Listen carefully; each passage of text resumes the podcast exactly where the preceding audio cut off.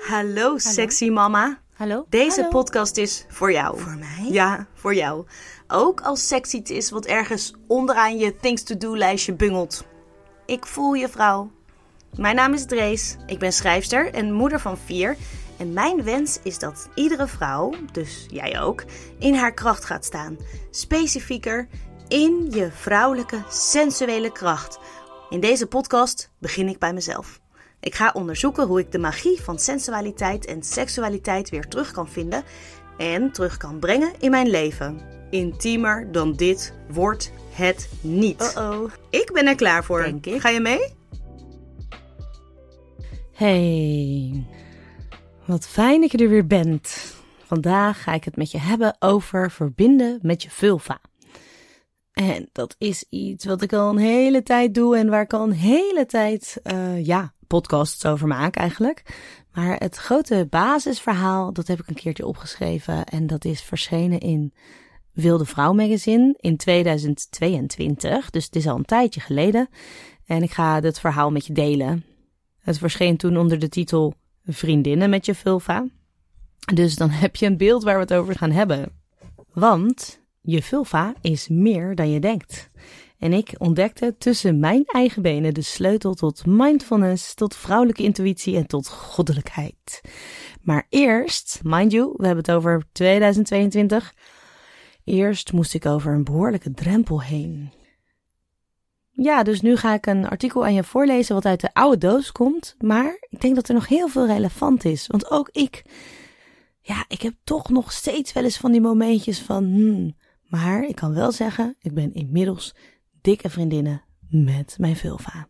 Laten we het eerst eens even hebben over vulva, yoni, vagina, pussy. Wat is het nou eigenlijk? Nou, ik gebruik het zo. Vulva is voor de buitenkant. Dat wil zeggen de buitenkant als je je benen spreidt. Dus eigenlijk wat je zeg maar afveegt als je naar de wc bent geweest. Dan hebben we het over je venus, je haar. Ehm, of het gebrek eraan. je ehm, ingang van je vagina, maar niet erin. Want je, je vagina, dat is dus je baringskanaal, zeg maar. En ook waar je doorheen eh, menstrueert. En ook waar je gepenetreerd wordt. Maar eh, de lippen en de klit, ehm, of eigenlijk de glans van je klit, die daar zo lekker uitpiept, of een beetje verscholen zit onder een hoedje van huid, dat noem ik de vulva. En de yoni, dat is het hele verhaal, dus dat betekent alle voortplantingsorganen van de vrouw. Als je je hart tenminste niet meetelt, dat is ook een voortplantingsorgaan. Nee, eh, even zonder dolle. We hebben het dan over de baarmoeder, eh, de eierstokken en eileiders. En ook de vagina en ook de hele vulva. En pussy, dat is gewoon een lekker woord om te zeggen. Dat gebruik ik ook wel eens, maar dat vind ik ietsje stouter klinken. En eigenlijk vind ik het ook helemaal prima om het gewoon bij vulva of, eh, of jou niet te houden. Nou, let's go. Een beetje terloops stelde ik voor om iets te schrijven over een hechte relatie met je vulva. Niet wetende wat een trip het zou worden. Ik ging van nieuwsgierig naar euforisch naar verdrietig en door. Ik leerde over nieuw feminisme, over oude tradities en vooral mijn eigen vulva beter kennen. Ja, en nu ben ik dus zover dat ik op het puntje van mijn stoel zit, zonder slipje trouwens, voor beter contact met haar, en niet kan wachten om deze superbelangrijke boodschap over te brengen. Verbeter de wereld, begin bij je vulva. Ik wil niet chockeren. Als ik zeg dat ik geen slipje draag, raakt dat je dan? Vind je het raar, smerig, grappig, sexy, doodnormaal? Oké, misschien wil ik wel chockeren, een beetje. Ik wil in elk geval je aandacht. Nou, je bent er nog. Mooi. En hou nog even vol, want voordat ik zo strijdbaar werd, ontdekte ik eerst dat ik helemaal niet zo vrij ben met mijn vulva als dat ik dacht. Net als jij, gok ik. Dat hoeft dus geen aanwijsbare reden te hebben. Ofwel, als je een trauma hebt, groot of klein, seks die niet of niet helemaal vrijwillig was, een bevalling die je ontkracht heeft, of je opvoeding die jou heeft ingeprent dat jouw eigen vulva en dus een stukje van jou vies was. Maar juist als ze getraumatiseerd is, heeft ze jouw liefde en aandacht nodig. Ze wacht op jou. Ik was al 41. Dat ik geen maagd meer was, is een understatement. Ik had zelfs al vier kinderen gebaard. Ik wist wat ik lekker vond en mijn man ook. Wat wilde ik nog meer? Alles, klonk het diep van binnen, ongeveer vanuit de schaduw tussen mijn benen. Dit stemmetje zorgde ervoor dat ik jaren geleden een rozenkwarts Joni-ei kocht voor tederheid na de bevalling. Dat ik een rode tent inrichtte. Daarmee bedoel ik een oranje klamboe ophing op de zolder om mij terug te trekken als ik menstrueerde. En dat ik sensuele danslessen ging volgen. En dat ik van Sinterklaas een spiegel cadeau kreeg om naar mijn vulva te kijken. Maar het stemmetje fluisterde. Het werd overschreeuwd door andere stemmen. Stemmen van stoerdoenerij, schaamte, walging zelfs. Stemmen die niet vanuit mijzelf kwamen, uh, maar van ja, ja, wat eigenlijk? Waar vandaan? Onze cultuur, die patriarchaal is ingericht en Joni's niet eert, maar juist veracht, vies en eng vindt, of in het mildste geval geen prioriteit geeft. Dat is niet altijd zo geweest hoor. Vroeger werden vulva's vereerd. Hun goddelijke kracht werd gebruikt om gewassen te laten groeien, om jacht te laten slagen of om de zee te kalmeren. Maar goed, dat was duizenden jaren geleden. Dus toen de juf van die sensuele dansles ons uitnodigde om onze hand op onze vulva's te leggen, dacht ik: moet dat nou? Dat Joni-ei, dat ik zo geïnspireerd aangeschaft had, bleef jarenlang ongebruikt in de kast liggen. Onder een klamboe zitten schoot er maandelijks bij in. En toen ik dat spiegeltje uitpakte, riep ik verschrikt: Ugh, getver! De Sinterklaas in kwestie keek verbaasd toen ik het gauw weer inpakte en weglegde. Ja, ik had heus wel een keertje in de spiegel gekeken, namelijk tijdens en vooral na de bevalling, om te zien hoe de boel er een beetje bij hing. En ik had gauw geknikt dat het wel best was, gebarend dat de spiegel terug in de la mocht. In het boek Pussy and Reclamation pleit schrijfster Regina Thomashauer, oftewel Mama Gina, voor het terugclaimen van onze pussies. Dit boek is mijn nieuwe Bijbel. En in deze Bijbel wordt geen andere religie gepredikt dan die van de vrouwelijke goddelijkheid, de Joni zelf. Het is hoog tijd om ons innerlijke licht te laten schijnen, schrijft Mama Gina. En het knopje zit tussen onze benen. Het lampenpeertje is er bij de meeste van ons wel, maar het schijnt niet. Geen wonder, want we hebben altijd afgeleerd om onszelf uit te zetten of om ons af te keren van ons gevoel. Zo krijgt turn on een hele nieuwe betekenis. Turned on leven betekent aanstaan. Niet dat je per se de hele dag wil seksen, mag best, maar wel dat je alles uit het leven wilt halen. Mama Gina noemt onze Joni ons kompas, bestuurd door gevoel. Voor een meer technische uitleg is hier, uh, ja, een beetje weinig ruimte, misschien in een andere podcast. Maar eigenlijk is de clitoris het tastbare bewijs dat jij, lieve luisteraar, geboren bent om genot te beleven. Hier komen namelijk 8000 zenuwuiteinden samen. Vraag me niet hoe ze dat meten, maar oké, ik neem even aan dat het waar is. Meer dan in welk lichaamsdeel dan ook. En die zorgen voor extreem veel gevoeligheid, ultiem geuit in het vrouwelijk orgasme. Oké, ik hoor je denken, is de functie van de clitoris niet voortplanting? Ja hoor, het helpt heus wel dat je min of meer plezier beleeft als er zaad bij je wordt ingebracht. Maar het is geen vereiste. En die klit, die zit over het algemeen verdomd onhandig uh, om je klaar te laten komen als je alleen maar gepenetreerd wordt. Terwijl penetratie toch wel essentieel is voor voortplanting. Heeft moeder natuur hier een ontwerpfoutje gemaakt? Of is de clitoris daar niet geplaatst voor de voortplanting, maar gewoon voor ons plezier? Ik hang de laatste theorie aan, helemaal als je je realiseert dat de klit actief blijft na de overgang. Als de baarmoeder en de eileiders pensioneren van hun reproductieve functie. Dit betekent wel dat de clitoris aandacht vraagt. Als je haar laat hangen of opjaagt, doe je er tekort. Maar als je er met geduld, liefde en ontzag benadert, zal ze je belonen met sappigheid, levenslust, met je innerlijke goddelijkheid.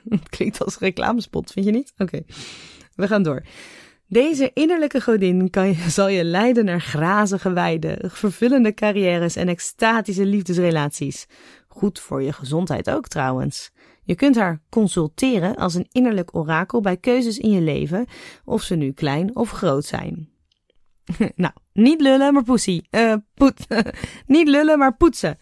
Dus ik heb het gedaan, uit naam van de journalistiek. Mijn hand op mijn vulva. Hoe voelt ze? Warm, koud, stevig, vochtig of niet? En dan de vraag stellen. Op vakantie naar Kroatië of naar Vlieland? Mijn zijden nachthemdje of mijn wollen badjas? het werkte. Ze gaf antwoord en ik luisterde. Na een paar dagen vroeg ik haar zelfs of we onze hypotheek moeten vastzetten of niet.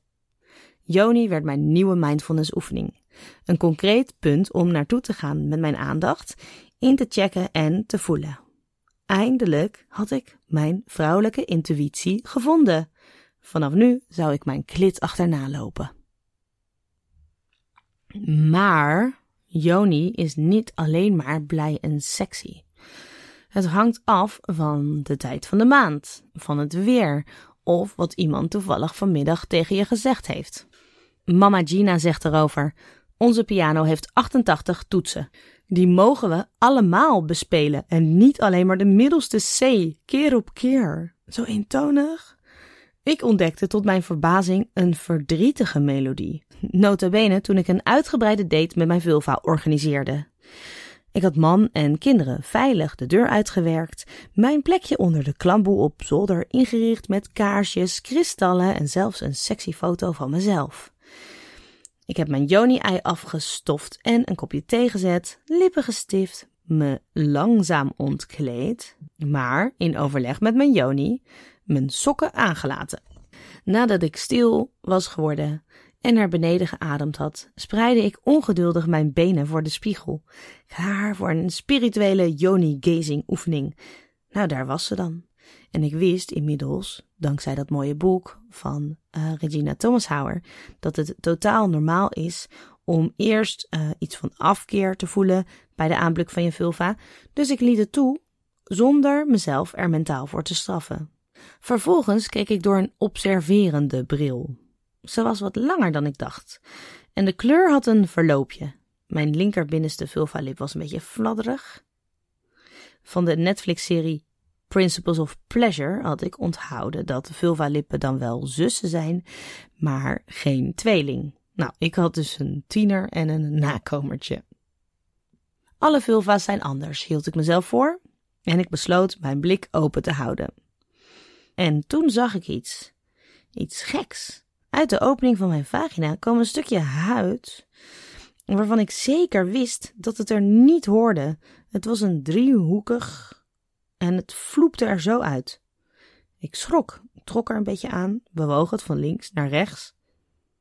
En weg was mijn open blik. Het maakte plaats voor onrust. Waarom had ik nu toch iets gezien wat er niet hoorde? En waarom had ik het niet eerder gezien? Ik was helemaal niet goddelijk en mooi. Dit was raar. Hé, shit. Keek ik naar een stuk paarmoeder dat naar buiten hing? Ik greep mijn telefoon en googelde. Oké, nou, een verzakking was het niet. Wat dan wel? Vanuit heel ver weg gestopt in mijn geheugen diepte ik een herinnering op aan een verloskundige die vertelde dat ik dan wel ingescheurd was bij het baren, maar dat ze het niet hoefde te hechten als ik het tenminste oké vond dat er iets zichtbaars achterbleef. Ze had de spiegel erbij gepakt. Ik had de spiegel weggewuifd, dat hij terug in de la mocht. In plaats van de geplande massage met Joni-ei werd ik weer stil. Ik voelde haar verdriet. Mijn verdriet. Ook dit probeerde ik toe te laten. Een hele bak vermoeidheid kieperde zich over mij uit. Ik krulde mezelf op onder mijn klamboe en sloot mijn ogen. Die spannende date met mijn Joni eindigde in een ongepland en niet zo sexy, maar broodnodig dutje. Hoewel ik van mezelf vind dat ik zelf de woorden zou moeten vinden voor deze wending van het verhaal, citeer ik toch mijn lieve Floris. Want samen met hem zocht ik naar het andere stukje van dat kapotte weefsel in mijn vulva toen hij zei: Ik zie jou als een prachtige krijgster die heeft gestreden. Daar draag jij de littekens van en daar mag je trots op zijn. En weet je wat? Hij heeft gelijk. De moraal van dit verhaal: de vulva mag uit de schaduw, in het licht, in de spotlights. En al haar verdriet, alle littekens en al het genot en alle superpowers mogen er helemaal zijn. Sterker nog, lijkt me een bijzonder goed idee. Bedankt dat je hebt geluisterd naar dit avontuur. Ik ben benieuwd wat het met je heeft gedaan. Vond je het leuk? Heb je ervan genoten? Vond je het stiekem misschien een beetje awkward, gênant, interessant, grappig? Laat het weten.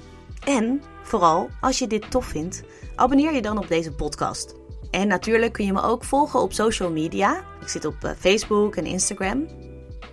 En als je nou het gevoel hebt dat er meer vrouwen zijn die dit eigenlijk zouden moeten horen, die stuur het dan vooral aan hen door. Echt super tof om samen ja, deze ontdekkingstocht aan te gaan. Tot gauw!